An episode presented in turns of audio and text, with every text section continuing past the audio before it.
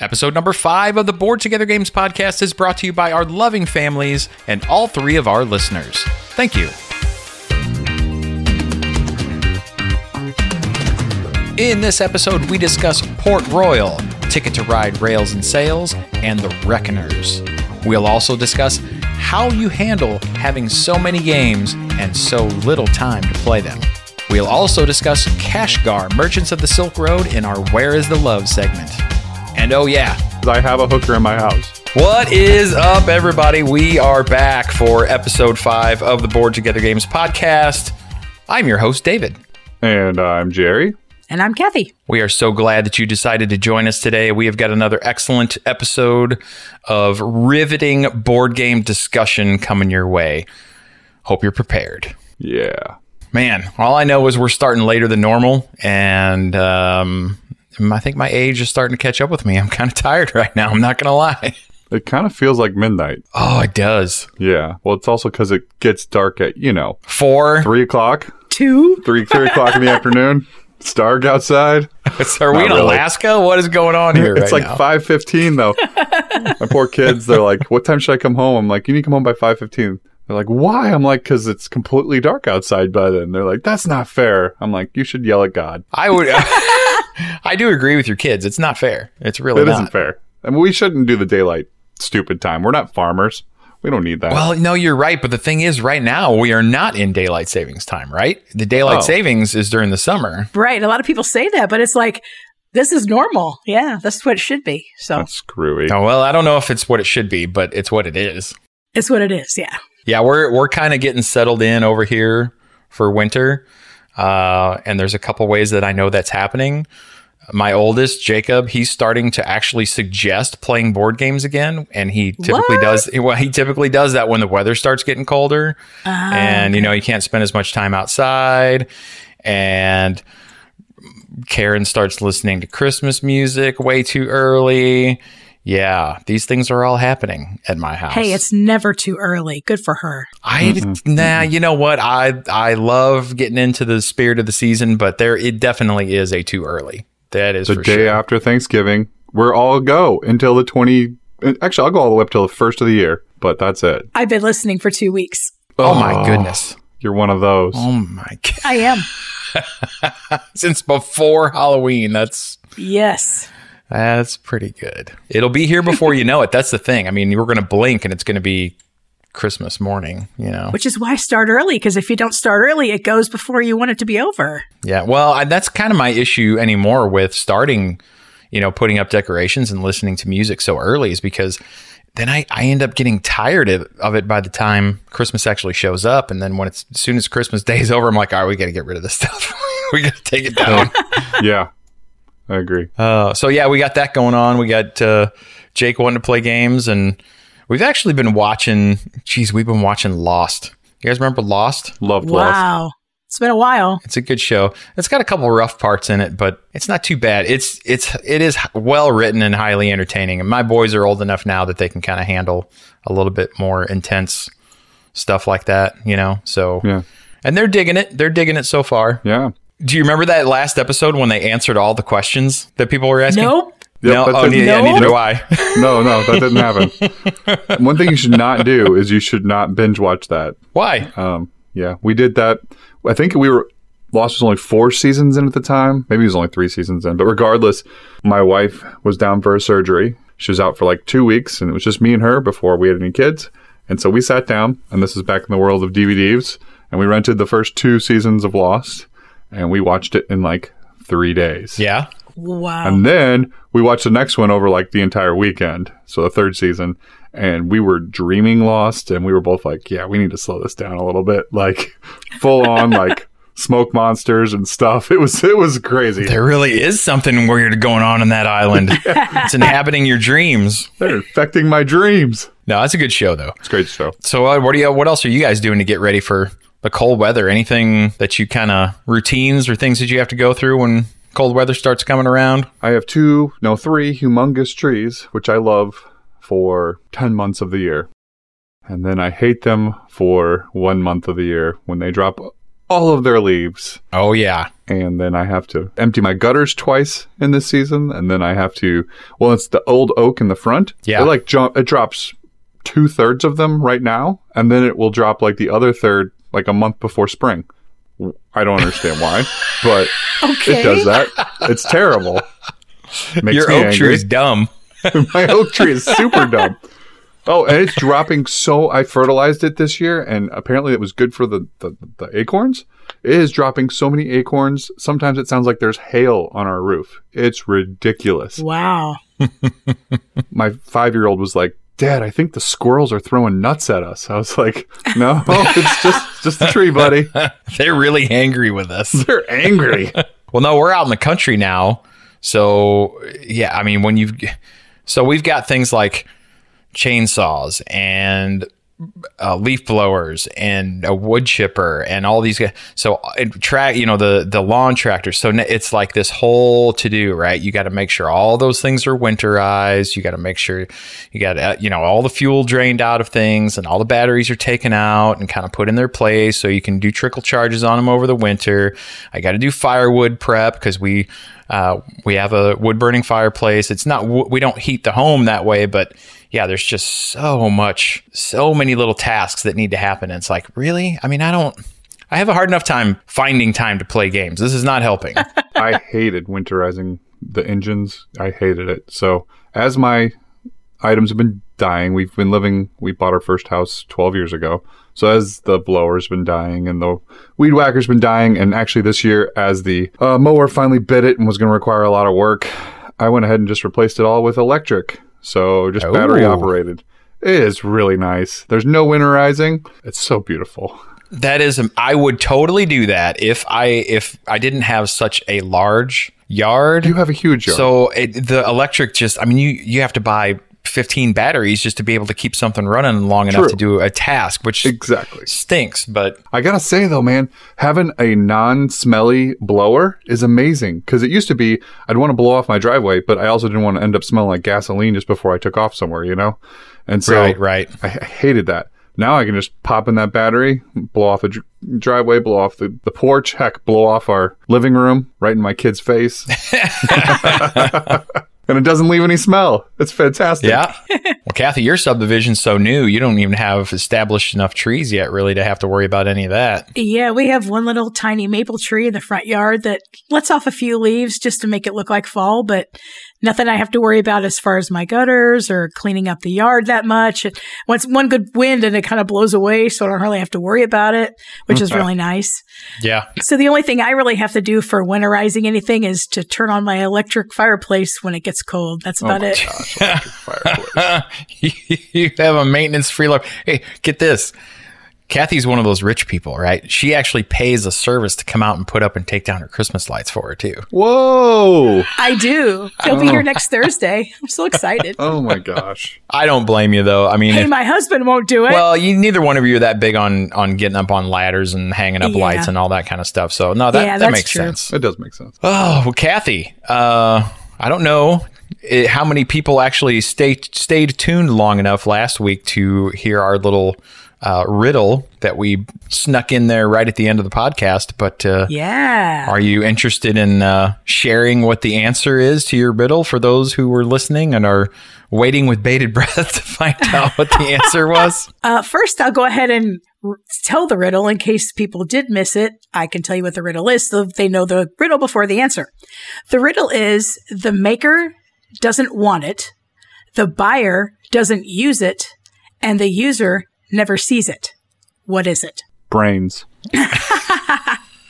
I've heard things like money, um, which doesn't make a whole lot of sense, but I think it's the only thing I could think of about making stuff and wanting stuff and using stuff. But um, so anyway, the answer is a coffin, along with our Halloween theme. Yeah, yeah, yeah. Nice. That's morbid. A little bit, but cool.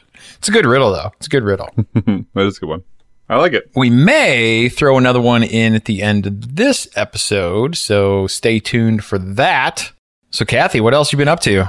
We are getting ready to go on a cruise in a couple weeks. I'm very, very excited about this. Wow. Uh, it's going to be a Carib- Caribbean cruise. We're going to Cozumel, Costa Maya, and Grand Cayman.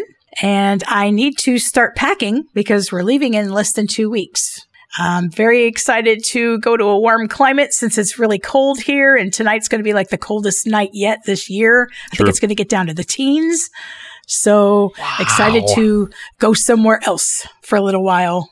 I am going to miss my new puppy though, because we're going to be gone for a week and me and him are pretty bonded. So I'm going to miss that little guy. What are you going to do with him? Just going to leave him in the house with a bunch of litter and food? No, uh, actually, uh, our parents are going to watch him. So, Cool. which is really cool because he has kind of bonded with my mom too. So I think it's going to be a good thing. cool. So he's going to pee all over their house instead of your.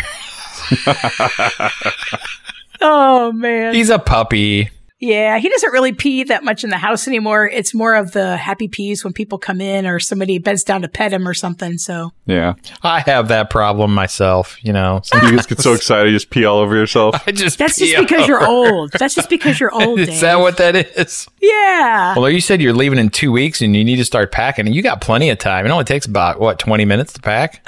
You're a dude. That's what Kevin says, and it really bothers me. No, that's what I was. I was thinking. She said two weeks, and I got to start packing. I'm thinking, what Yeah. is going on? You got tons of time. I got to make sure I got all my stuff. You need to set a. You see a timer for 12 hours beforehand. You're good. That's all you need. 12 hours. and that's including eight hours of sleep. nope, I'm a girl. Jerry, that's I don't know. That's a little excessive. I'd I'd say an hour and a half. Come on, let's be realistic. I'm sorry. I'm still being. You're right. You're right. You need an hour and a half. guys are plus, too you know, eight hours of sleep. You're good. Golden. well, yeah, I don't get to go on cruises. My wife won't go on a cruise. Really? That's a shame. Yeah, she's got an issue with uh, with not being able to see land. That freaks her out. Wow. And this is coming from somebody, m- me, who I am just debilitatingly claustrophobic. I cannot stand being in enclosed spaces. And of course, if I went on a cruise, I wouldn't be able to afford one of those nice rooms that's up above deck. I'd be down, like way down in the where oh, what's his face from uh, Titanic stayed, right? I'd be down in Leo. the in the hole. DiCaprio. Yeah, I will tell you though, it doesn't matter what deck you're on, but when you're in your room, you can't tell what deck you're on anyway. They all look the same. True. That's correct. That's Unless true. they're outside. Well, there'd be no windows. There's no anything like that. I don't know. My brain, this, here's the problem. Your brain knows what's happening, even though you can't feel it. I know that I know where I am. Even though I can't see it and I can't really tell, I know where I am. And those rooms are small anyway. They pack you in like sardines, right? It's, I couldn't do it. Well, I, sh- I shouldn't say that. I could do it. I would muscle through it to be able to go on a cruise. But yeah, Karen won't, uh, she won't do it. Yeah. And I, you know what? I have weird things too. So I can't, uh, I don't give her a hard time about it. It's just one of those things. All right, enough about enough about all this stuff. We should probably talk about some games. We do this every time. We just get to gabbing and and don't talk about, you know. That's what people are here for. They want to hear about games, I think. They do? no, it's a pass. Hard pass. I mean, we're pretty awesome people, but at the same time, can't blame them. Anyway, all right, I'll start. I'll start. I have been playing, uh, and I know you, I think you guys have both played this game, uh, but I've been playing it quite a bit recently, and that is a game called Port Royal. It is a card game designed by Alexander Pfister, published by Pegasus Spiel and Steve Jackson Games now in North America, and it is for two to five players. And in this game, players are, well, I don't really know, to be honest with you. I think we're either traders or we're possibly pirates. I'm not really sure. Uh, on the Caribbean Sea. There you go, Kathy Woohoo! and uh, and we're we're trying to be the most effective at gaining the favor of like governors and admirals and we're hiring workers to further our goals and complete expeditions. It's a card game basically. So it's it's a press your luck card game. And you basically play the whole game is just a big deck of multi-use cards which i love multi-use cards uh, and these cards, they can either be, they function as either ships, which allow you to gain gold. They could be persons or people, which will give you special abilities to use during the game. And they're also worth victory points. There are expedition cards, which you can gain by completing certain objectives as you uh, as you go through the game. And there are also, oh, the last type of card is called taxes, and I'll talk about those in a minute. So each card also functions as your money. It's gold in the game, but it only functions as gold if you receive it as gold by taking a ship card on your turn. And gold is used then to hire the person cards or the people. So on your turn, you simply start by flipping over cards from this big deck one at a time until you decide to stop. When you stop, you then do what's called engaging in trade by taking one of the cards that you revealed by flipping them over previously. If you take a ship card, you're going to gain an amount of gold that's equal to whatever is displayed on that card. And usually it's either one, two, three, or four gold. Okay. If you take a person card, there is a recruitment cost associated with that that you must pay in gold, meaning those cards, to the discard pile. Then, probably the most interesting part of this game is that then each other player in the game, in turn order, can opt to take one of those cards as well. However, they must pay you as the active player for that privilege. They have to pay you one gold. So if they take a ship card, they're basically going to end up giving you one of the gold that they receive for taking that ship card. And if they decide to take a person, they will pay to the discard pile however many that person costs, plus an extra one to you as the player. So you have an opportunity on every player's turn to take a card. If you ever flip over two ship cards that are the same color, and there's five colors in the game, five colored ships in the game, you bust and no one gets anything. Your turn is over, and that's it. And when an expedition card is revealed, it stays face up for all players to complete on their turn, provided that they have recruited the right person cards with corresponding icons. So each of the expedition cards will have either two or three icons on them, and then a lot of the person cards also have those icons on them. So if you have recruited the right ones in the right combination, then you can take one of those expedition cards. You do have to trade them away, but you're also trading up in points. So you might have three cards that are only worth one point apiece, but then that expedition card might be worth six. So that's definitely a good thing to do.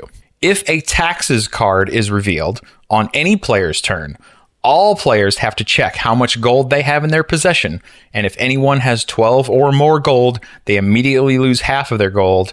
And then typically one player will receive some sort of boon based on whatever metric is on the card. Like it could be least victory points or least gold or something like that. And then play will continue basically like that around the table until somebody on their turn reaches 12 or more points and then that will trigger the end of the game and you will continue back around to the first player to complete the round and whoever has the most points is the winner.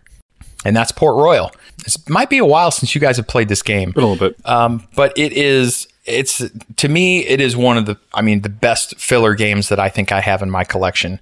This game never outstays its welcome with me. In fact we can usually finish a game of this now. Me if it's a two or a three player game 15 20 minutes tops we just rock through this game. And it's always a good time. And as I said before, I love multi use cards. And in a smaller game like this, I think it's implemented perfectly. The balancing act of making gold and spending gold is great. And the strategy of trying to get the best cards for yourself while, while keeping other people from getting good cards that they need is super satisfying. And I, I seems like I talk about press your luck games a lot, and I typically do suck at press your luck games. But this one, for some reason, doesn't seem to fall into that same trap of you know you have a couple bad turns and then you're kind of behind and you can never quite seem to catch up.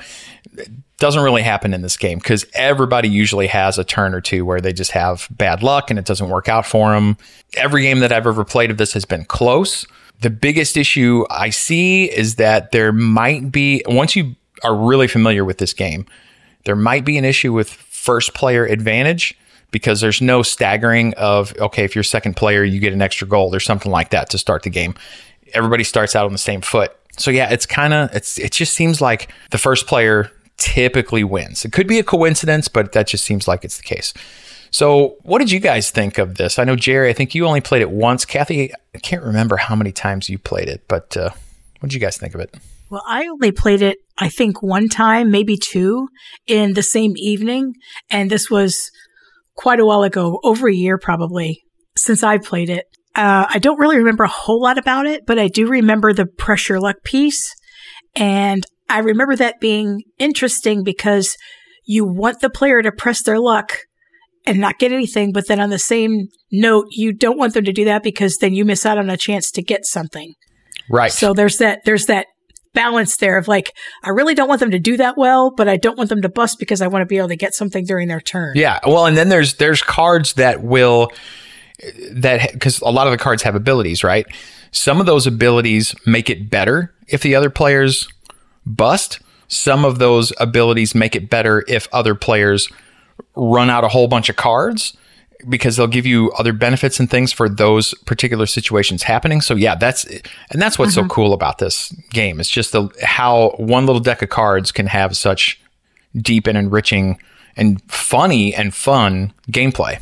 Yeah, that's really cool. I'm with you. I really enjoy the multi-use cards in a game. So that's really cool. And when it's in a really easy to play, quick game like this, to incorporate something really cool like multi-use cards is really neat. So I I thought this was a great game. It was a it's not it's not a deeper game, which I don't think that's the point of it, but it was a quick play and I I had no problems with it. You you haven't brought it around in like a year. You you should do that again so we get a chance to play this thing. Um, I totally can. It's just like anything else, though. We've got so many games we're trying to get to the table that we haven't played, and especially now with us doing this. You know, we're trying to uh, trying to make sure that we have as much variety in our gaming as we can. So yeah, it's it's tough. It really is tough.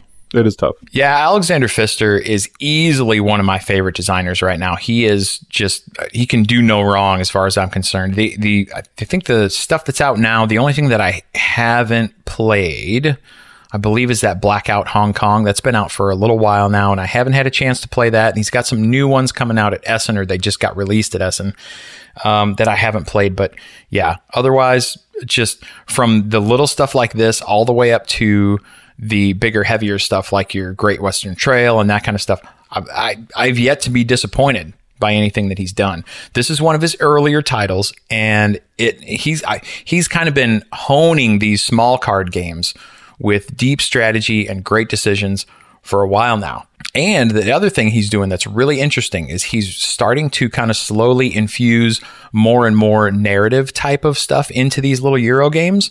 And personally, I would like to see more designers take that same approach because I love dry Euro games. I love the Euro, uh, mechanisms and things like that, and just the overall feel of those types of games. But you know, when you're adding narrative to that, I think that just you know that just takes it to the next level. This game's available now in North America from Steve Jackson Games, which is kind of weird uh, because for some reason, with them slapping their name on it, they decided to completely change the cover art. But the cards that are included in the game are exactly the same. Huh. And it just makes no sense because well because the style's totally different. You look at the you look at the Steve Jackson cover art and it looks like this piratey wicked looking type of game but when you open it up it's that that cutesy kind of I don't I forget who the artist is on this, but they do a ton of of Euro games. So yeah, there's a real disconnect there, but the gameplay and how how it works is exactly the same. So if you're interested in this, don't let that stop you. Uh, go ahead and, and grab it if you if that's something that sounds interesting to you. There is an expansion for this game as well. I do believe you'd have to source that kind of through Amazon or possibly even through Amazon DE or something like that. The cool part about that is it is it can be played cooperatively or solo and it adds contract cards to the game. So it adds a little bit plus it gives you those new ways to play, which I thought was really cool. I played it a couple times. I do own that. That's it's pretty fun. But typically when we're playing it, we just break out the the base game, knock out a quick 15, 20 minute game and, and we're done. It's really clever, really simple. It's inexpensive. It's got great balance of luck and strategy. And it's from one of my favorite designers. Just don't see how you can go wrong. That's Port Royal. Nice. What do you got, Kathy? So I've been playing Ticket to Ride Rails and Sails. This is by Alan R. Moon, uh, Days of Wonder, and it is a two to five player game. This game is just like all the other versions of Ticket to Ride, but this time it spans the whole world, which is where the sails comes in. There's actually two boards. Uh, one side has the whole world and the other side has the Great Lakes, and both of them allow for the rails as well as the sails. You start by getting five tickets, and you choose at least three of those. There's uh, two different decks. That's one deck for the trains and one deck for the ships. You must use the train cards to complete the land segments, and you use the ship cards to complete the water segments. And you start the game with a mixture of them in your hand. There are 50 ships and 25 trains for each player color, and each player must discard down to 60 total trains and ships, depending on how they think that they are going to need them for the for the game. Finally, each player has three harbors also, and they use those to place on any city that shows a harbor symbol. They are for, they're first come first serve, and the there's only one player can occupy a city with a harbor. Any harbors that do not get placed get you minus four points at the end of the game. On your turn, you either play a section of the route using your rail, or sorry, using your train or ship cards. You draw a total of two train or two ship cards. You place a harbor, you take four new tickets and keep at least one, or you can use a turn to swap out as many ships or trains that you want for the other one for one. All the wild cards are in the train deck, but they can be used for the water routes as well. When you draw a card, you can choose either a train or a ship card, either from the six cards or blind off the deck. If one's chosen from the face up cards, the player can draw either a train card or a ship card to replace the one that they took, which can get interesting when you're trying to play a harbor. And in order to play those harbors, you have to have two train cards, two ship cards and they both have to, they all have to have the anchor symbol on them. So once a player has reduced their 60 trains, ships, and harbors in a total of six or less, that triggers the end of the game. Each player then gets to take two more turns all the way around the board, ending with that player that triggered the end of the game. And the players then add up all their points for their routes, their completed tickets, and their harbors that they placed. So this is a really interesting take on Ticket to Ride. I really enjoyed playing this game. It's a lot gamier than uh, some of the more gateway focused Ticket to Ride games. And we played with five players, which is the maximum amount of players. And let me tell you, anytime you play Ticket to Ride any version with five players, it seems to be very heavily trafficked and it's very difficult to complete routes. No, you don't say. Dave, Dave is a little frosty about this one. Just a little. A frosty. little bit. Well, let's see. What were the final scores, Jerry? How many? What was your to- your total in that game? Well, I just realized that I should have taken four points off for not placing my final harbor. So I think it was 210. So we'll say 206 was my final score. Yeah, yeah. Kathy, you were at what? I was at 180. Yeah, and we had somebody at like what? 260 something. Fifty or 250. Yeah, something Two like that. fifty. Yeah. Oh, Mm-hmm. I didn't realize that. Uh, that Jesse was at 250. Gotcha. And we had Mm-hmm. somebody at like 130, 140. Yeah, I was at 60. Mm-hmm. Actually, no, less than that because I didn't place a harbor as well. So, yeah, pretty ugly. So, I had, like in any other game of Ticket to Ride, you look at your tickets and you try to figure out, well, which of these can I kind of mesh together and all make work with some of the same routes, right? Right, or string them along in one big route. Exactly. Yeah, yeah, yeah. So that's what I did. That's what I did. Well, when you don't get some of the cards you need quickly enough and that board space starts getting eaten up, things go to poop rather quickly. At least five times in that game, somebody would place trains down on the board or ships or whatever, and I and every it took everything in me to keep from flipping the table over. It was so frustrating. But here's the thing. That being said, I would totally play this game again. I will tell you that I probably will never play it again with five players for a couple of reasons. This is a long game of Ticket to Ride. And when you play with five, it just makes it that much worse. I feel like it kind of outstayed its welcome just a little bit.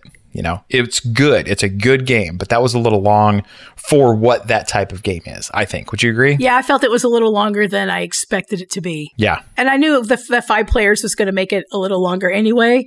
And the fact that it's a little heavier than most Ticket to Rides, I kind of figured it would be heavy uh, longer too, but not that long. I, I felt like we did, it, it kind of wore out its welcome for me. I was ready to be finished when it was done. Sure. No, so the things I do like, I love the fact that you have to make those difficult choices. And there's more difficult than you would think. Every time you take a card, what am I going to replace this with? A train or a ship? Yeah. Yep. And it doesn't sound like it'd be that big of a deal, but not only are you trying to set yourself up for future turns, but you're also trying to make sure you're not just handing something to somebody else. Yes, you got to watch what everybody else is doing too. Yeah. So does does Don need a bunch of ships? Well, then I'm going to keep replacing with train cards, but I don't really need train cards right now. I need ship cards too. So it's that kind of stuff to me that was just really intriguing about this particular game. And I like the fact that you, that you just have to, you have to deal with that balance of the plastic pieces you've got in front of you. Do I, you know, is this going to work out for me? I didn't think it was that big a deal. I think there weren't any of us that had to use up an entire turn to make that swap more than once. So I did it once. Jerry, did you do it once? No, I didn't end up having to do it once. You didn't have to, but I did not either. but yeah, that's so that's it. I so maybe we just got lucky, and that can be more of a uh, uh, pressing thing on future plays. I, I'm not sure, but yeah, I, I and again, it's uh, just like every other Ticket to Ride game. It's beautiful to look at, so it has a lot going for it. I, but then the negatives, like I said, is the the playtime large player count, maybe not so great. I think four or three for me would be the sweet spot. What else negative? Any other negatives? Oh, I lost. That sucked. So there's that. You lost bad, buddy. I did. I lost really bad. It was just one of those things. Sometimes you just get stuck like that. And I mean, I was literally mm-hmm. trying to go from Winnipeg to Perth via South America and not by going and not by going directly south to South America and then cutting across. I cut across the entire world, got almost to Australia and then had to go all the way back over the ocean to South America and then try to I didn't make it. I didn't make it. I completed zero tickets. Zero.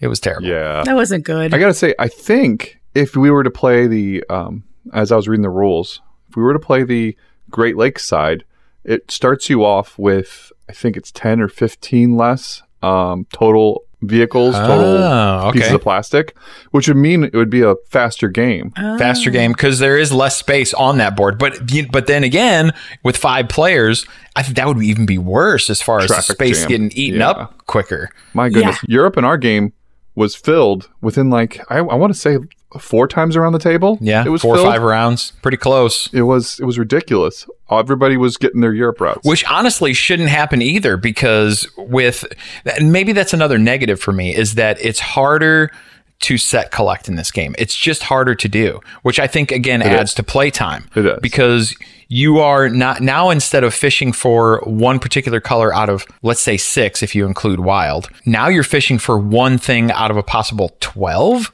or no, it'd be 11 I guess yeah. because there's five colors, right? Five colors in the ships and then five colors in the wild and the trains, right? So yeah, I mean, you could be sitting there for a while waiting for waiting for the thing that you need to come up, or just keep drawing blind and not not getting what you need. Not get maybe that is a negative for me, but still, I liked it. I think it's a negative for me too because I had quite the hand going on pretty much the whole game. Yeah, I mean, I could hardly hold it. I had so many trying to get something. I think we all did. We all did. yeah. And we ran out of boats a couple of times. Literally ran out of boat cards. We did. Ship cards. And I think the other part about that is, but here's the other part. I, I enjoyed that it was a different variation, because a completely different variation. I played a couple variations of Ticket to Ride, but they're all Ticket to Ride. They're all you're laying out your routes. This took deeper thought than just you know how can I get from point A to point B.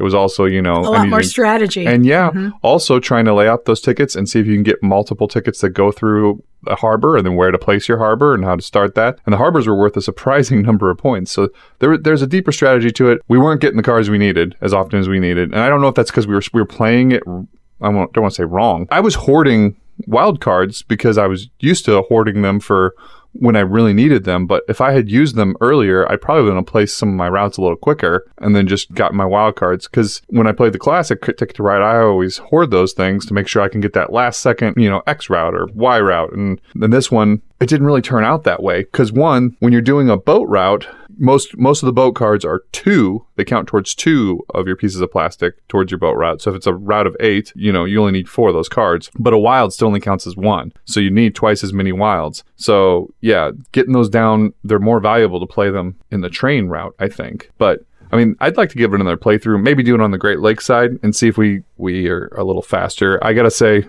towards the end, I was like, I'm ready for this to end. And we look around, and each of us still had like you know 10, 15 pieces of plastic. I'm like, ah, this game is not even close to being done. Yeah, No, but I agree with you, Jerry. It was, it's different enough that it made Ticket to Ride intriguing again. yes, So yeah, I mean, I, I'm I'm certainly not knocking it. I just there are there were those certain things that I think could be remedied by smaller player count, maybe playing maybe playing the other side of the board that could fix could fix those things for me. So yeah, I know I I definitely enjoyed it. I, I will say that it certainly does not topple my favorite ticket to ride. I do have a favorite map, and that is the uh, UK and Pennsylvania map. Oh my goodness! Really? To me, that, that one, one is to the that's a, that's a good one. So with Pennsylvania, there are stocks introduced. So it's it's ticket to ride, uh, but through Pennsylvania. And each, well, not each route, but many of the routes, when you claim them on the board, you have an opportunity to take a stock in any one of a set number of rail lines. Okay. And not all routes have the same rail lines attached to them that you can choose from. And not all rail line stocks have the same amount of stocks in them, but it's a set collection thing. So at the end of the game, if you say you had the most stocks in R and R or whoever, or B and O or whatever a lot of these other ones are, Erie, then you get a certain amount of points. Second place gets points, and third place. And the more stocks there are, the more points there are to be had. And then the on the UK side, the board is squished down to where you can only place routes in a certain segment of the UK. And you can also only place routes that are either one or two trains long. And then as the game progresses, you use locomotive cards to buy special abilities to allow you to place longer routes and place in different regions of the UK. So that adds a really cool, different feeling mechanism to the game as well. So between those two, that's that's easily my favorite map so far. So I think I could try that map. I think you would enjoy it. Yeah, it's a lot of fun. Yeah, I think overall Rails and Sails is a, is a real fun play. It did drag on a little bit, but I think a lower player count could help with that a lot. And I think maybe playing the Great Lakes side, maybe next time we get the ch- chance to play it, we'll try the Great Lakes side and report back and see how that went for us. But yeah, I enjoyed the game. And that is Ticket to Ride, Rails and Sails. All right. So we get to talk about one that I thoroughly enjoy. Uh, I thought it was going to get more press and be a more popular game, but regardless, I enjoy it for two reasons. It plays in one of my favorite authors' universes, and it's a really fun co op game. The name of this game is The Reckoners. It's by Nauvoo Games. It's a one to six player co op style game, and it's a lot of fun. So it's set in the Brandon Sanderson Steelheart world, uh, it's a pretty cool world. It's not part of his big mega world, which has like the Mistborn uh, and uh, all the other major books that he's putting together. But it's a it's a one-off world, but it's still amazing. So you're playing as the Reckoners in New Chicago, which is like Chicago but new. in this world, all superheroes.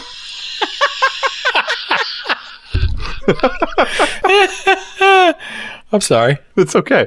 So, in this world, all superheroes are evil they slaughter, they dominate all the normal people, and no one fights back. Except for you. You and your teammates are trying to take down the big bad guys. They're the epics, and the biggest of the bad guys is Steelheart.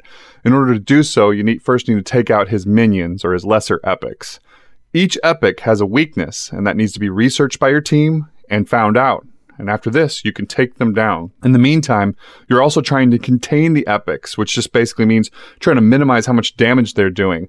Because at any time, they can do damage to you, they can do damage to the city, they can uh, find out where your base is, and they can just wreck you because it's the Reckoners. Yeah.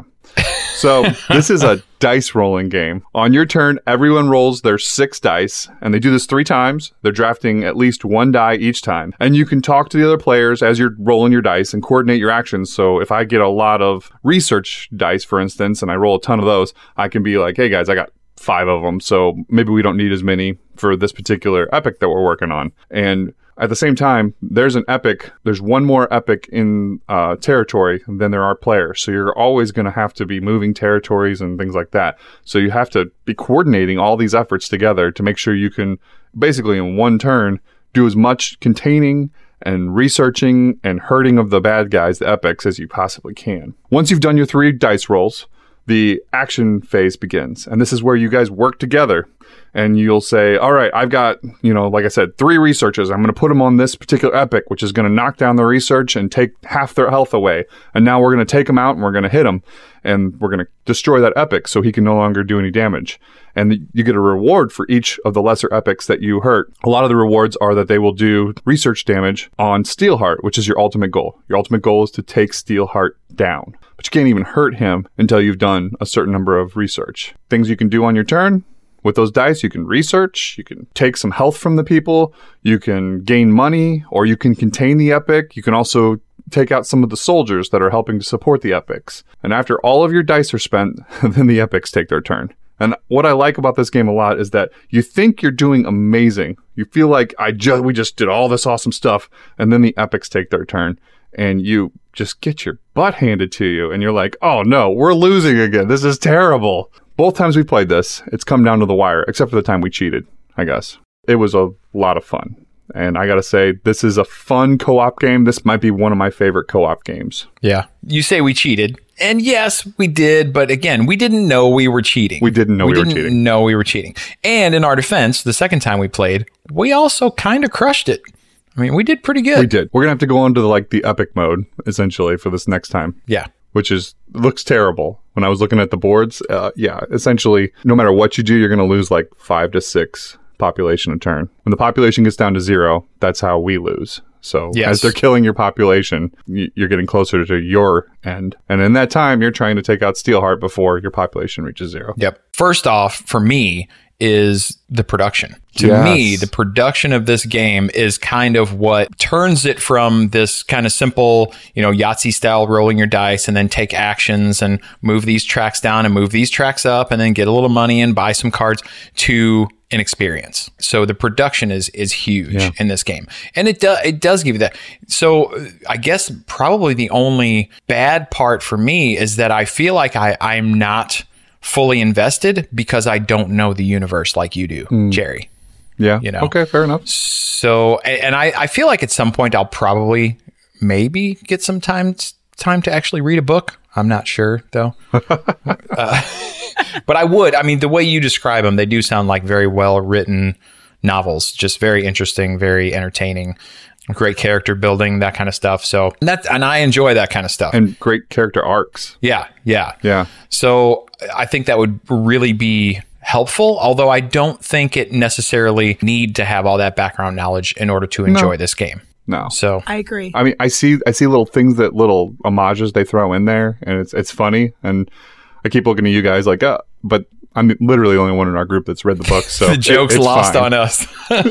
yeah, I'm like, oh, that's cool, you guys. Oh, yeah, you guys are gonna get that. Never mind. yeah. Like the tensor gloves, which are a big part of some of the later books, and I'm like, oh, look, they threw them in. Oh, yeah, you guys don't get that. Never mind.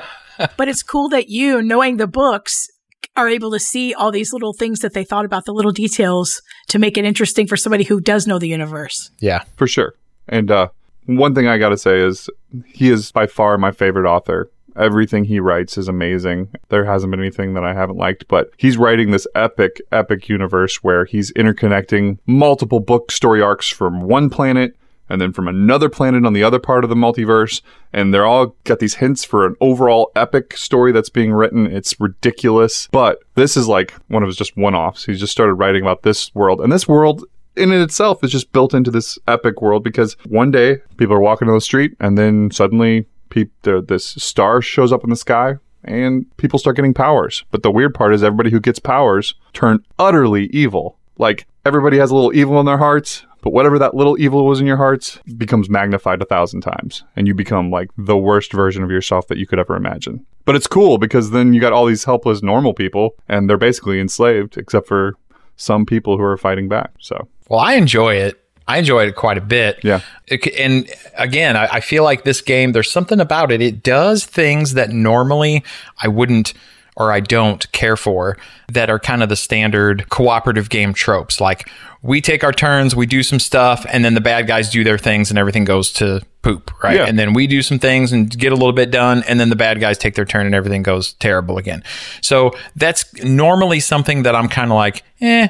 But in this game, it it just works. It works really, really well. So it does. yeah, I've had a lot of fun with it. Certainly uh, wouldn't complain anytime it gets brought to the table. Uh, Kathy, what about you? Jerry has shared with me a couple of different times about Brandon Sanderson, and I was interested in reading the books anyway. And I only played Reckoners the one time, uh, just a couple weeks ago with you guys. And I have to say that after playing the game, I think it got me more interested in reading the books than just talking to Jerry about it. It seemed really interesting the way things kind of developed. And I, I felt immersed in this game Yeah. more than some co-ops that I play. I felt like I was actually a character trying to, to keep things from happening and to try to, to kill the little, little guys, little, were they the, the epics? Is that the little Minions, or guys? what do they call Oh, them? little minion guys. They're like they're soldiers. Yeah, I don't know. Remember what they're Yeah. called? Minion soldiers, something like that. yeah, so trying to kill those little soldiers every every turn and making sure everything's maintained and everything's doing well. And I don't know, it just made me feel kind of clever trying to get everybody maintained and at a certain level so that we felt okay going into the epic's turn. So I I don't know. I really think that uh, especially with the character that I played, I can't remember her name, but uh, she's she's tough. Yeah. And I think it'd be really interesting to to read about her character as well. Megan, so yeah. I think we have to read these books. Yeah, Megan. Yeah, Megan and David, kind of the two main characters, and then uh, you got Professor Prof. He's uh, another one. Uh, It's great. I would actually go back and reread them. They the final book was released like four or five years ago. So, and it's it's either three or four books. Um, and there's a bunch of short stories which I haven't read, but yeah, it's great, great story. I always find this kind of stuff interesting when you, because this isn't the first time a game has come out that has leveraged an intellectual property that was kind of not necessarily off everybody's radar, but just kind of came out of nowhere. So, and like you just described, it's not like this is his biggest series. It's kind of a little No. one off series in the overarching universe. And yet somebody loved it enough to develop this entire game around it and work really hard to come up with this great production and get it released. And that just floors me. That's what, that's what I love about this hobby. One of the things that I love about this hobby. It's it's great, and I mean, it, you're right. It's not a major um, property like uh, Marvel or Star Wars. I mean, there's always Marvel and Star Wars board games. Those have been going back to literally since the first Star Wars movie dropped. You know, there's been a there was that uh, was it Attack on Hoth. I think that's I remember that as a kid. One of my friends had it. I don't even know. I'm not sure. One of my friends who's a uh, my college roommate, he actually went back and found. I think it's called Attack on Hoth. But essentially, you're uh you're an airspeeder and you're trying to take down ATATs. You know, knock them over and uh, kill them. Could you, was that literally part of the game where it was, a, you were literally knocking those pieces over or was it all just kind of cardboard on a, No, it it was just cardboard. Yeah, unfortunately. So Still, though, I mean, that's that's pretty awesome. Was it terrible? I got to ask, was it a terrible game looking back? you know what? I never got to play it. He was so obsessed with finding it. He found a copy that was in near mint condition on eBay, and he bought And it. he won't He's always it. talked to me about how he wanted to uh, play it with me, but we've never played it. So I can't really say. He was explaining it to me one day. So yeah, Hmm. I need to. Well, if you get a chance, let me know. I'm always I'm always up for playing a Star Wars game. Even though oddly enough, as much as I love Star Wars, most of the Star Wars games just have not done a whole lot for me. You keep saying Rebellion's the best and maybe one day I'll get a chance to play Rebellion, but uh, it's a pretty big time commitment there. Oh my goodness, we just dropped almost the amount of time it takes to play Rebellion, playing Ticket to Ride Rails and Sails. Oh wow. It's about the same amount of time. Wow. Okay, oh, fair enough, fair enough. Well, Jerry, if we ever have one of those days where everybody bails on us, and We're doing it. yeah, maybe we'll. All right. Fantastic. Love that game. Same with you, Kathy. All right. Good to know. Don keeps telling me, one of the other guys in our board game group, he's like, we need to set up a time. I'm like, dude, you just text me and I will make the time. I will always make the time to play that game. Don, is, is he ever not busy doing something? He's always busy. God bless him. So yeah, that's the Reckoners. I gotta say, love it. Great co-op game, dice rolling game. It sticks really close to the theme. So, hey, I have a question for you guys. Does that make this an Ameritrash game? I'm trying to define this. I would say it makes it a cooperative game Yeah. More so than an Ameritrash game. But yes, it is very heavy theme. I was going to say the theme can make it feel like an Ameritrash These game. these these these categories confuse me. Throw some things in the Euro world, some things in the Ameritrash. But you know, you were just talking about Port Royal, and that sounded like a fairly heavily themed game. Granted, it had card drawing and all that, but I mean, when does it go from being a Euro game do a Ameritrash game. Uh, well, I will say that it seems like that line is getting more and more transparent because, again, like I said, you have guys like Alexander Pfister who are bringing in a lot more of this narrative type of, of storyline and things like that into the Euro games. And you've also got a lot of people who are uh, making these more Ameritrashy feeling type things, like you're you're uh, put a bunch of guys out on on a map, a bunch of units out on a map, and and that kind of thing. They're incorporating more resource management and uh, player abilities and things like this. So the worlds are kind of merging a little bit more than they have in the past, and I think that's fantastic. I think that's great because that all that does is is lead to more variety, right? And Yeah. that is never a bad thing. But what it also does, unfortunately, is kind of leads us to what we were going to talk about in our topic today, which is kind of also could be considered a game gripe. And that is, I'm titling this one So Many Games, So Little Time. And that's kind of where we're going with this. I mean, when it comes to the variety, the other thing that you have to talk about is just the sheer quantity. Yeah. I mean, with all these new games that are coming out, it's just, it becomes this thing where how does anyone with a normal life, and we all have what I would consider pretty normal lives, how do you find, we have enough trouble finding time to even play some games, a few games here and there. So the, the idea of even trying to play them all is just ridiculous. It is. and that's that's kind of that's kind of what I what I wanted to talk about is is you know where do you draw the line? How do you figure out how do you discern? How do you figure out okay well this is this makes my cut list right? This makes my uh, must play list. This is something that I have to have in my collection. And honestly that's what ends up happening, right? It becomes less of I have all these games because I play them all the time. Sometimes I just feel like a collector, right? I got all these games on this shelf. Exactly. And they 99.9% of the time, they're sitting there Yeah. collecting dust. Well, and then we have a whole other problem. So I wanted to, I was collecting a lot of games, and two years ago, I was like, you know what? It was on my heart. I needed to create a board game group for two reasons. I needed to set aside that quality time with people who were of a like mind, and so I could meet some people and develop friendships. Because when you're an adult, making friends is hard. You got your work friends, but let's be real. Once you leave work, you don't hang out with them. So they're just there because they're friends by proxy. They're not friends by determination. You know what Yeah. I'm saying? How, many, how many people do you hang out with on a normal basis from previous jobs, jobs that you've left? Yeah, exactly. I can name I have well, one. I can name two. I can name two. Ooh, uh, you're doing good. I have one. yeah, I'm doing good. So yeah, there you go. Kathy one, me one, Jerry two. Uh, of how many colleagues you've had over the years? I mean, Correct. hundreds. Exactly. So good point. So I sat down and we, we want to make this board game group, and it's been wonderful. But now we run into a whole nother issue, which is we have one, two. Actually, I guess we're all collectors at this point. Maybe Jesse's the least of the collectory of all of us, but we're all buying games all the time. And so we have such a backlog of games that frankly will never get played. And our group has kind of settled down into a number of like five. Yeah. Which there's a lot of four player games that I want to play. Yeah. But I don't want to kick somebody out and say, "Hey, you can't come today, so uh, we're going to play this four-player Right. game." That's messed up.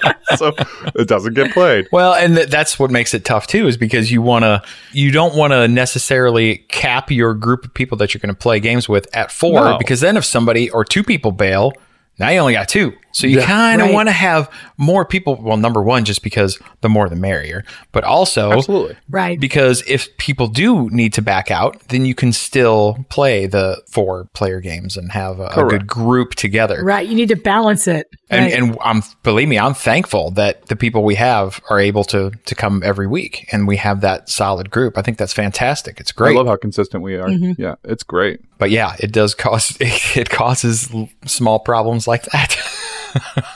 But I, I'm happy to deal with problems like that. Those are the good problems to have. I love it. I love it. But you're like, let's play Silver. Oh, let's Yeah. play. You know, I got a Star Wars game, Outer Rim, that I've been wanting to play for like three months, but we can't play it because it's four players max. Hey, let's play any one of these 900 euro games I have. Oh, they're all four Oh, players. they're all four players. wah, wah. Now, and the other thing is this podcast and YouTube channel and all that fun stuff. Is not a money making thing for any of us. Nope. We have very busy lives. And while we we make time, I mean, th- uh, that's all it is. We have to make time for anything that we love. And with this being something that we all love, that's kind of what you have to do. I mean, otherwise, it's very easy to just get caught up and just go through your daily life, your normal day to day, get up, go to work, do a thing, go to bed, get up, go to work, be with your family for a little while, go to bed. So, as an example, my family moved, shoot, it's almost two years ago now, to focus on a more in touch way of living. And what I mean by that is just being able to be more in touch with each other, more in touch with our food supply, and definitely more, eh, you know, cognizant and intentional in our individual walks with Christ. And we believe that this, what we're doing right now, this podcast is God's plan for us. And so I feel like we're we're walking in our in obedience right now. We're doing our best to walk in obedience.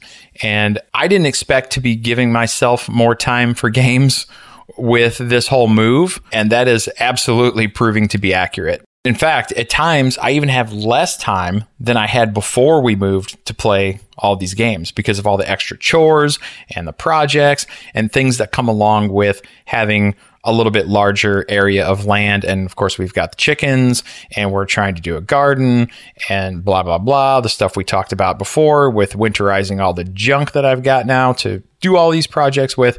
And we are not the type of people that have new vehicles because we just don't. So our vehicles are older. So there's maintenance and all the things that go along with those and on and on and on. And it just never ends. And then to add insult to injury, it doesn't help that I don't even know what the number is, but how many games came out in 2019? Goodness gracious. It's, It's thousands. Too many. It's thousands.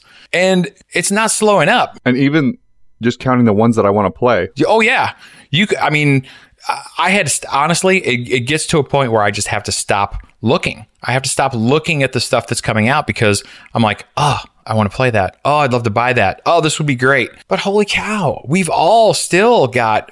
Uh, What do you call it? The wall of shame or the shelf of shame? Yeah, the shelf of shame. Yeah. the games that you own that you've never played, and in you guys' Yeah. case, have never even cracked out of the plastic. And shrink. Yeah, So I started to feel like a collector more than a gamer.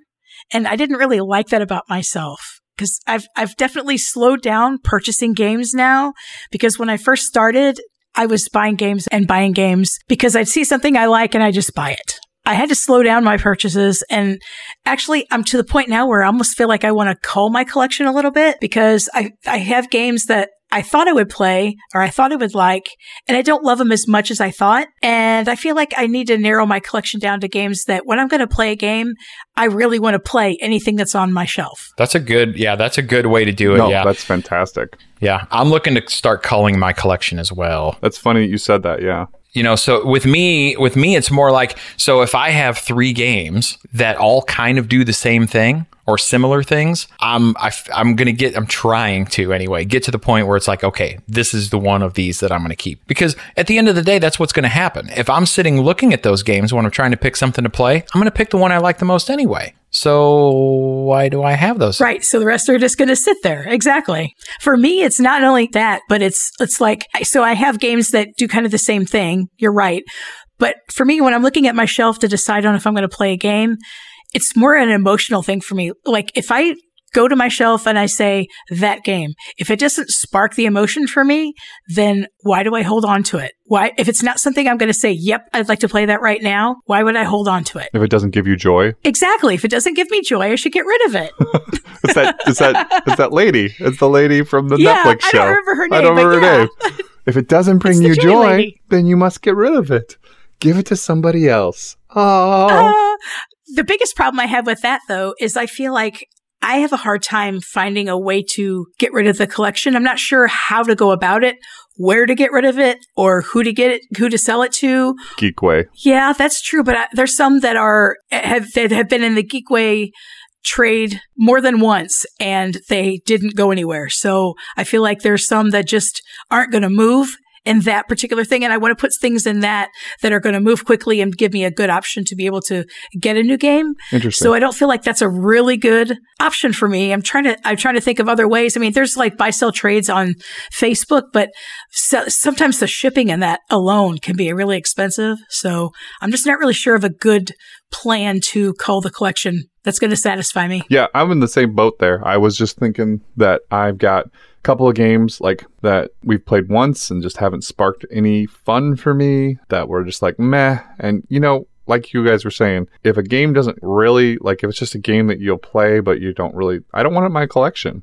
Uh, you know, I'd almost rather give it to one of you guys if you guys enjoy it more or put it in the Geekway thing and uh let it see if I can get a different game that I might enjoy better. There's probably, as I was counting through, there's probably 10 or 12 games in my collection right now that are of that status. So I kind of have it broken down. I've got my favorites that I'll play anytime, anywhere, anyone. I've got five heavier, longer play Ameritrash or Euro style games that I still have never gotten to the table and I probably never will, but I can't get rid of them because they're beautiful. They're Star Trek or they're Star Wars or they're Twilight Imperium or things like that. And I want to play them. I want to play them badly because they bring back the, my old I, my old days of Axis and Allies when we used to sat, sit down and play for 10 hours and it was a great time. So I won't get rid of those. And then you've got those ones that, you know, you haven't played or you played once. I think uh, I've got a tavern brawl game. I'm trying to remember what it's called. I'll have to go look that up. Dragon and Flagon. Yes, Dragon and the Flagon. So I've got Dragon and the Flagon, and I know there's a cult following for that. There's like five expansions for it, but not a big game for me. I didn't really enjoy it that much, and so uh, I think I'll probably give that one away if anybody else likes it better. So I have one other caveat to those things that you guys are describing Yeah, as far as what what would constitute keeping a game. And for me it is if my family likes it. So Oh, definitely true. my wife. If if there even if it's something I don't care for as much, if my wife likes playing it, I'm going to keep it because forever. That's a really good point. yeah. That's and the same thing same thing with my kids. If it's something now Ryan's different. Ryan plays lots of games, right? He has his own collection.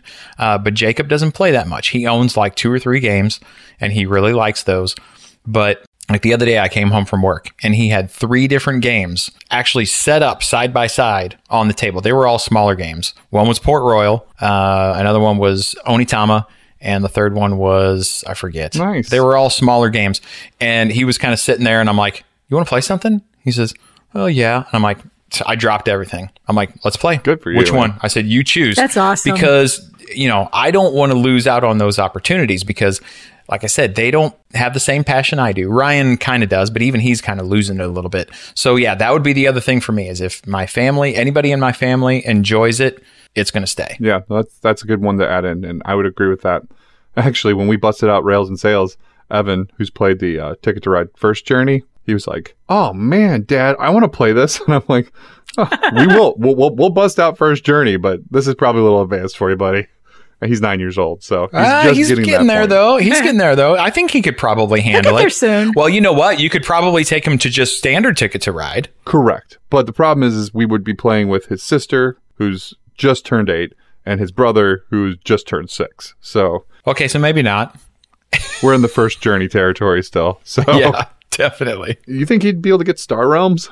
Because there's a two-player game that we could bust out pretty quick. Ooh, yeah, yeah. Star Realms is not super difficult. It's just a matter of him wrapping his head around some of those concepts like trashing cards and why you would want to do that to thin a deck out, that kind of thing. So there's a Yeah. little bit of a, of more advanced stuff in there, but the general concept of just on your turn you draw five cards, you know, these are these help you buy other ones and these are for attack.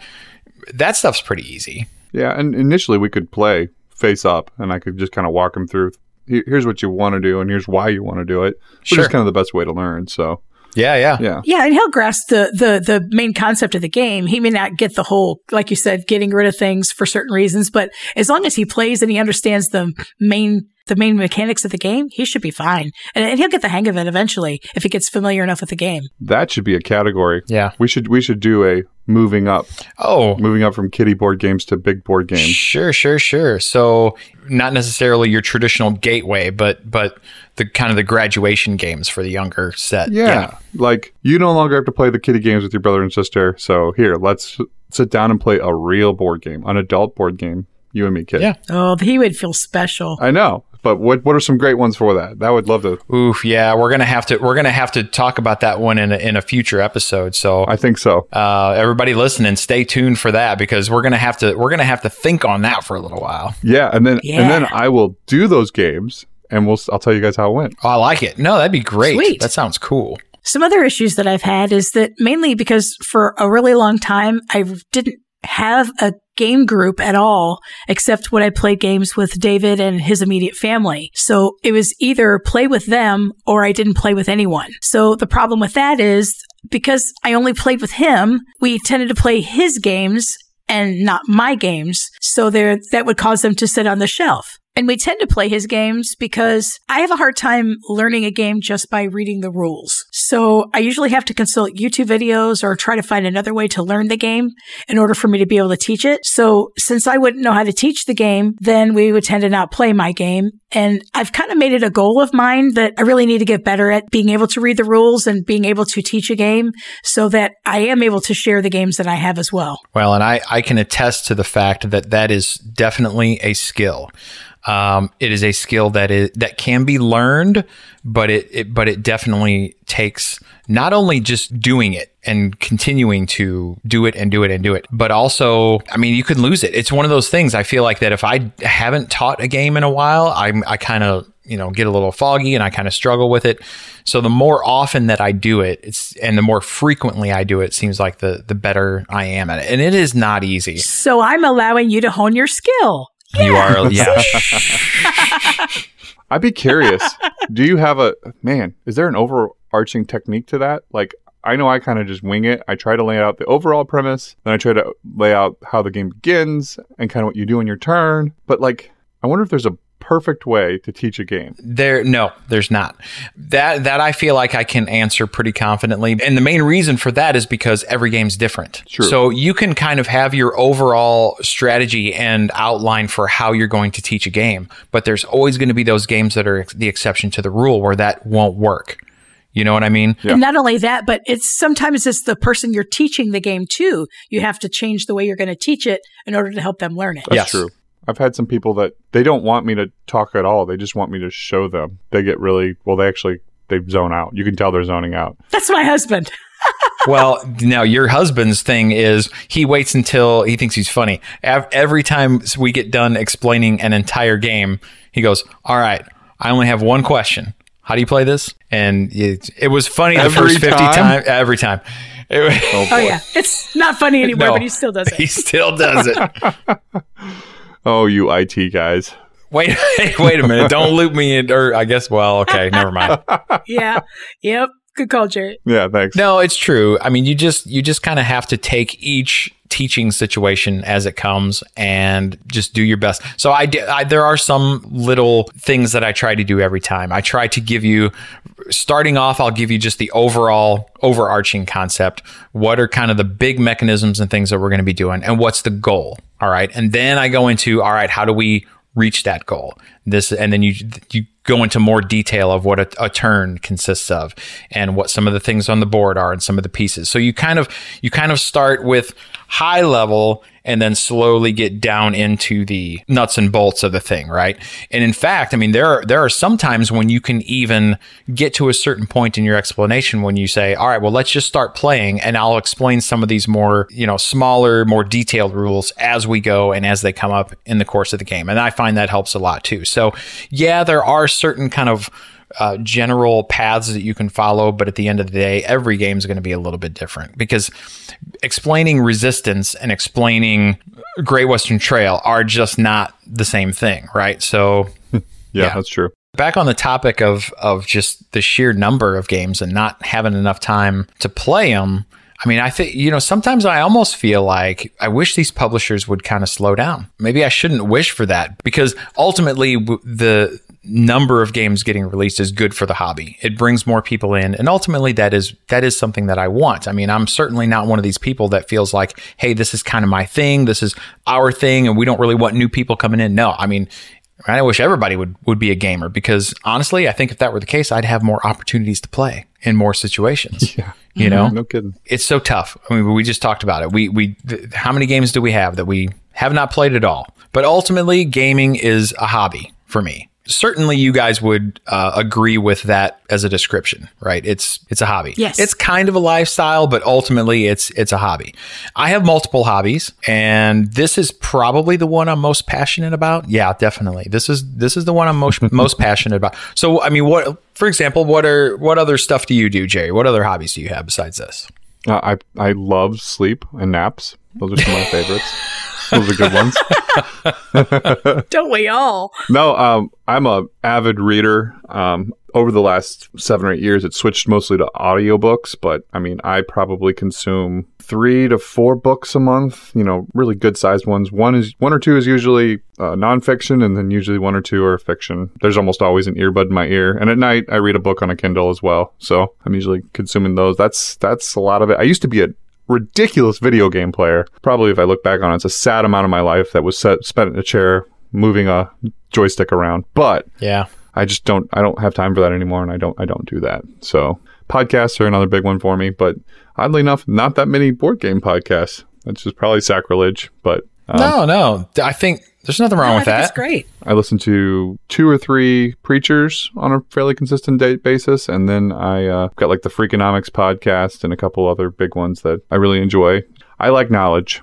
I like stuffing this brain with knowledge. That's great. Kathy, what do you like doing? What other hobbies? I know you're a crocheter. Is there anything else? Um, I- I've had a few hobbies here and there over the over the years that really never amounted to much. Yeah. I did um stamping for a while, which is like making cards and stuff like that. And Oh yeah. uh, I scrapbooked for quite a while, um, and that went from paper scrapbooking, and it kind of evolved into digital scrapbooking, which I do enjoy doing more because it's you don't have to cart around this giant thing full of paper and stickers and things like that, where it's all in my computer and it's all done through Photoshop Elements, and you create your cool. scrapbook pages that way. And I really enjoy doing that for quite a while, but I haven't done that in gosh years, which is unfortunate. I have a lot of pictures that I need to scrap. The one that I really do the most is crochet, and that's pretty much to this day. And I've done it, started when I was eight years old. My grandma taught me, and I did it a little bit here and there until I actually became an adult. And then at 22, it kind of took off, and I've been doing it quite a bit ever since. Um, I dropped off a little bit in my uh, late 20s, but ever since about 30 years old, I've been uh, crocheting a lot, and I really enjoy doing it. I make a lot of different things. So other than board games, that's my biggest one is crochet. Hmm, that's interesting. You and my wife are both hookers. yes, we are. All right, it's no longer a family podcast. Sorry, everybody. It's the crochet hook. It's the crochet hook. Oh, oh. Oh, my goodness. I'm back with you now. Where did your mind go? Where did you go with you that? You literally said hooker. I mean, what am I supposed to do with that? There. What do you guys call yourselves, Kathy? Hookers. There you go. I know this because I have a hooker in my house. All right, moving on. Uh, my hobbies outside of gaming, there's not a lot of them.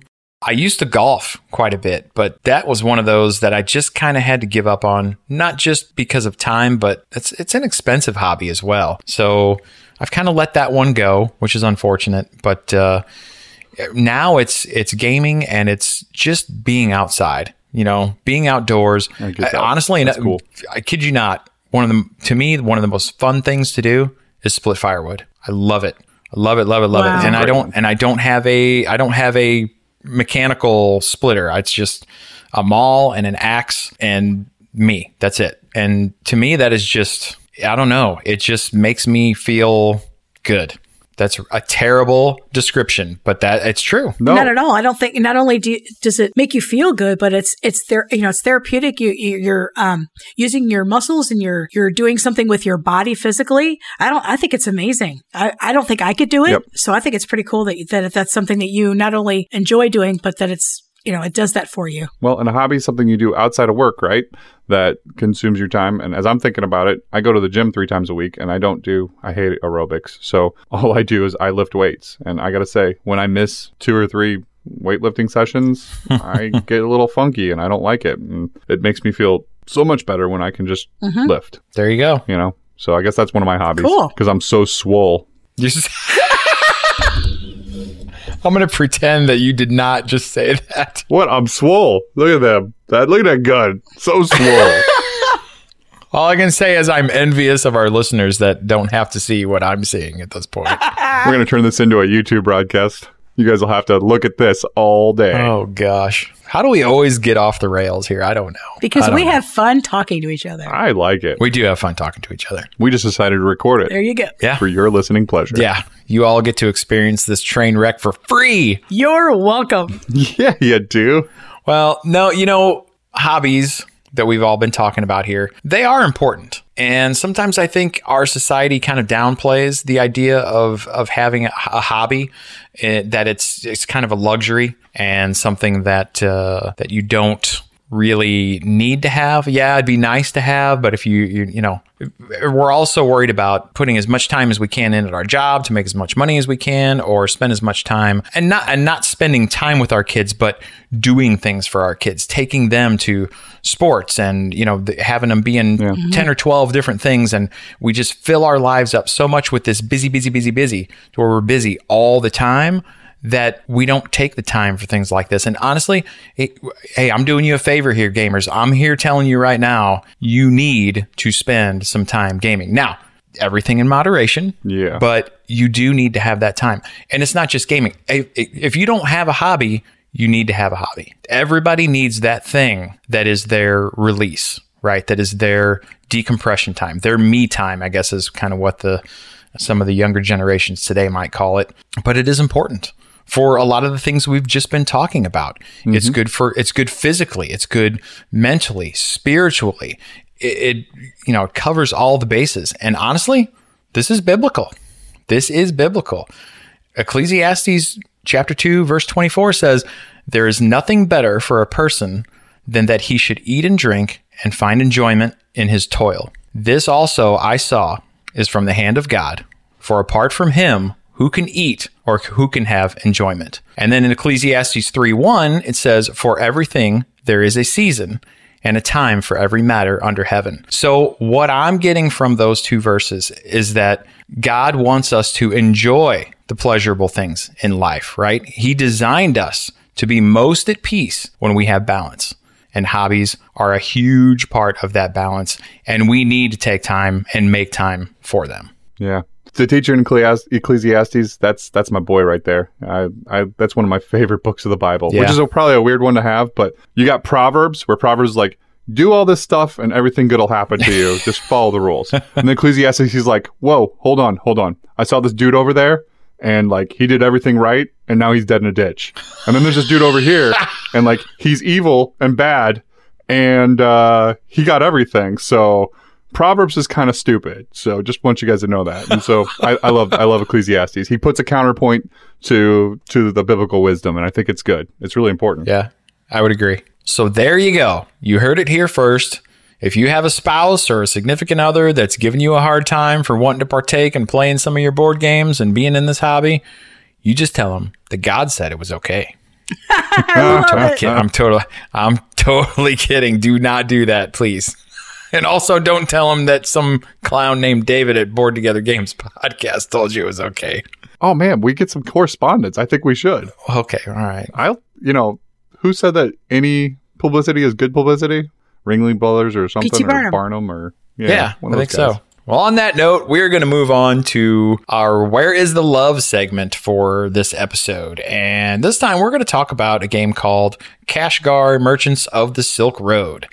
And this one is designed by Gerhard Hecht. It is published in North America by Grail Games, and it is for two to four players. And in this one, players are playing as spice merchants on the Silk Road, leading their three caravans and using members of those caravans to gain spices and mules and gold and recruit new members for their caravans and complete contracts to win or excuse me, I guess to gain victory points. Kashgar is a deck building game at its heart, uh, only instead of just a single deck that you're going to be building during the game, each player actually has three decks, which are called caravans. So, how these three caravans or decks work in the game is that on your turn, you're going to actually choose one of those three caravans to activate. And you're going to utilize the top card in that caravan, which equates to the people that are in your caravan. And you're going to activate that card, which gives you a particular action. Then once you perform that action, you take that top card from that caravan or deck and you move it around to the very back of that caravan. You use these caravan members or these cards for the shorter term to do a number of things. You will use them to recruit new members to your caravans. You will also use them to gain resources. In this game, those are spices. Uh, there are five different spices in the game. There's also gold and mules that you will be managing to insist. eh, All these things are going to assist you in completing contracts, which is the main way that you're going to score points in the game. Um, all of the cards in your caravans are always face up, which is another big difference between this game and a typical deck builder. So you always have perfect information regarding where cards are in your caravans and what you need to do to get those cards to work for you, make them available to you. There are five different spices. I cannot name them all right now, but basically what that means, in addition to the gold and the mules, is you're going to be managing a total of seven resources in this game. Uh, and as I mentioned, on your turn, you just choose one of those cards. You do the action that's listed on it, and sometimes there are multiple actions to choose from, and you move that card to the back of the caravan. There are actually two different decks of cards that you're going to draw from to recruit new members to your caravans, and one of those decks is what they call special cards, and usually that contains characters with abilities and actions that are more powerful than the standard ones. Interesting thing though, you cannot fulfill contracts in this game unless you have a caravan member that allows you to do so.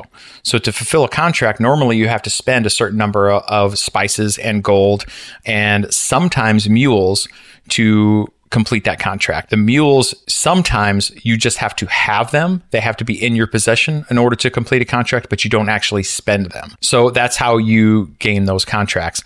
And basically, play is just going to continue clockwise around the table with everyone taking turns off of these caravan cards until someone reaches a total of 25 points or more in their contracts and caravan members because some of those cards also have points and some of them actually have negative points. And then once that 25 points is triggered, you complete the round back to the first player. So everybody has had an equal number of turns, and whoever has the most points is the winner. And this one, since we are talking Where's the Love, is currently ranked at the time of this recording number 1192 on Board Game Geek. So yet another one that is well out of the top 1000. And to me this that's that's just a that's just criminal. That is shocking. so the game was available only in German from publisher Kosmos for a long time, for a few years actually. And then it finally got picked up and published in North America in English by Grail Games. And as soon as it was available, I jumped on it because I was aware of the game, had been aware of the game for a long time, knew about the gameplay, kind of exactly how it worked, and I thought the concept was amazing. And I will say now, after having played it quite a few times, this game does not disappoint. It is super fun. It's just a super unique implementation on deck building, which is at the end of the day, basically engine building. I love resource management and the balance that this game has, where it forces you to kind of balance between gathering resources, gathering or, you know, recruiting new caravan members, all while keeping your decks lean enough, you know, to maximize your efficiency. Cause that's the thing. If you take one of your three caravans and you build it up with six, seven, eight cards in it, then it's going to take you a while and a bunch of turn turns to churn through that and get back to a particular card that you might want to be utilizing. So you've got this thing of, okay, I've got my three caravans. Which one's going to be running the leanest? Which one's going to be running the most or the least efficient? And where am I placing those cards in those caravans? It's just a beautiful balance of all that. And I love it to pieces. So I had not really heard of Kashgar at all until David introduced it to me, but I only had to play it one time and I knew that I loved the game. And I'm very thankful that the game is easier to find now because I grabbed my own copy as soon as we played it. It was really fun.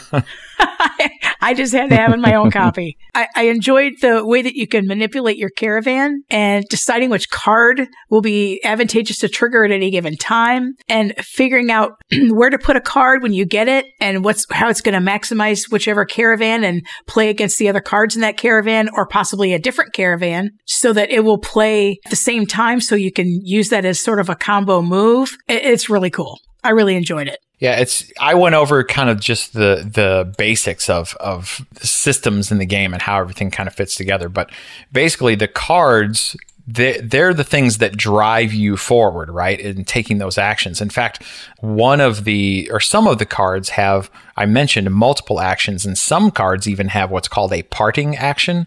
And usually they have like a, a red background, so they're more easily visible. And what happens with those is once you take that action, that card gets removed from the game. And sometimes those cards have victory points on them. So I, everything that this game does, I'm, I'm not saying that any of it by itself is super original, but it's just it's just done perfect. It, the way that it all fits together is just amazing. So, Jerry, it's been a little bit since you played it, but uh, what were your thoughts on it? No, I thought this was a very cool game. I like the the the three different caravans that you're working through. I I only get to play it the one time, but I would definitely want to play it again because there's some strategies I'd want to implement.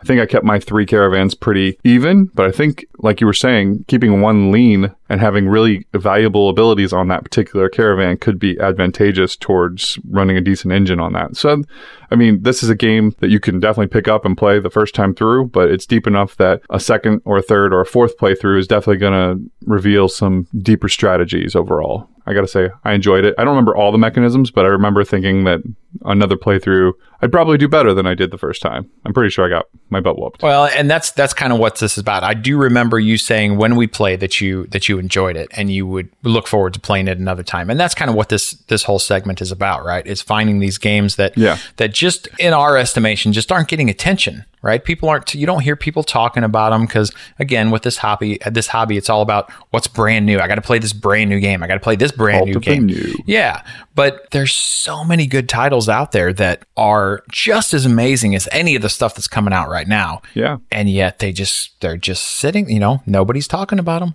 and we just wanted to bring some attention to them so yeah i mean this this like a lot of european strategy games european style strategy games has a super dry theme uh, but i kind of like dry euro themes more so than a lot of people You would. yeah i know Me too. so that really doesn't bother me that doesn't bother me at all about this game Who are you two? the mechanisms, in my opinion, more than make up for it. So if you like deck building games or engine building games, we think that you all need to give this one a look. It is available online as of the time of this recording, but it does look like stock seems to be maybe drying up on this one. I know it's available on Amazon, and I know there were a couple of games on boardgameprices.com that showed there was still stock. Oddly enough, Walmart being one of those. Of course, they they've kind of took the Amazon approach. A lot of stuff isn't even sourced through them anymore, through their website. Nope. But uh, but yeah, so if it sounds interesting to you, and I can also tell you that there is a full playthrough. Maybe it wasn't a was it a full playthrough? Might have been a full playthrough from uh, Rahdo. If you're familiar familiar with Rahdo runs through. Richard Ham did a really good job kind of showing off this game a few years ago. So you could check that out and just to get a little bit better idea of what the gameplay is like, what it looks like. But yeah, if you like it, sounds good. Gotta act fast. That is Kashgar, Merchants of the Silk Road. So I think that's going to wrap it up for another episode of the Board Together Games podcast. And if I may, I would like to real quickly circle back a little bit into this episode, Kathy, and give you an opportunity to fix the issue that you have with your game collection. Would you like to hear it? Sure. All right. So here's my thought. I think it would be a nice idea instead of us trying to find some other way of culling our collections is that we offer them up to the listeners of this podcast for their awesomeness. That sounds fantastic. I love that idea. So I think for the a little while now, for the time being, we're going to try to do a giveaway of a board game every episode. Now, keep in mind that these are games that are pre-owned, so they're going to be new to you, but not necessarily brand new. Uh, they will typically be out of shrink, but we will verify and make sure that all components are intact and that everything is in perfectly playable condition before we decide to give one away. But there you go. That's what we're going to do. So you're going to want to be listening to episode number six, our next episode, for details on how you can enter to win a game. And we'll also tell you what game we decided on as well. So make sure you stay tuned for that. I'm excited.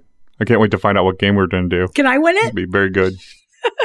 And of course, you can always contact us through social media. Facebook at Board Together, Twitter at Board Together, and those are both spelled B O A R D, the number two, G E T H E R. Our BGG guild is up and running and looking fantastic at guild number 3625, so you can certainly visit us there and check things out. Leave us comments if you want to. We have the YouTube channel.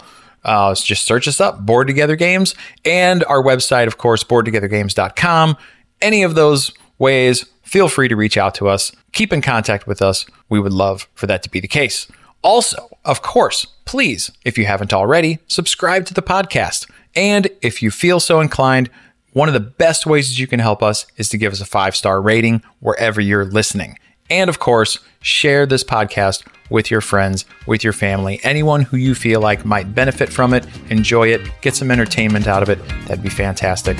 We love you all very much. Thank you again so much for listening. And remember, if you're bored together, Board together. and we will see you all next time.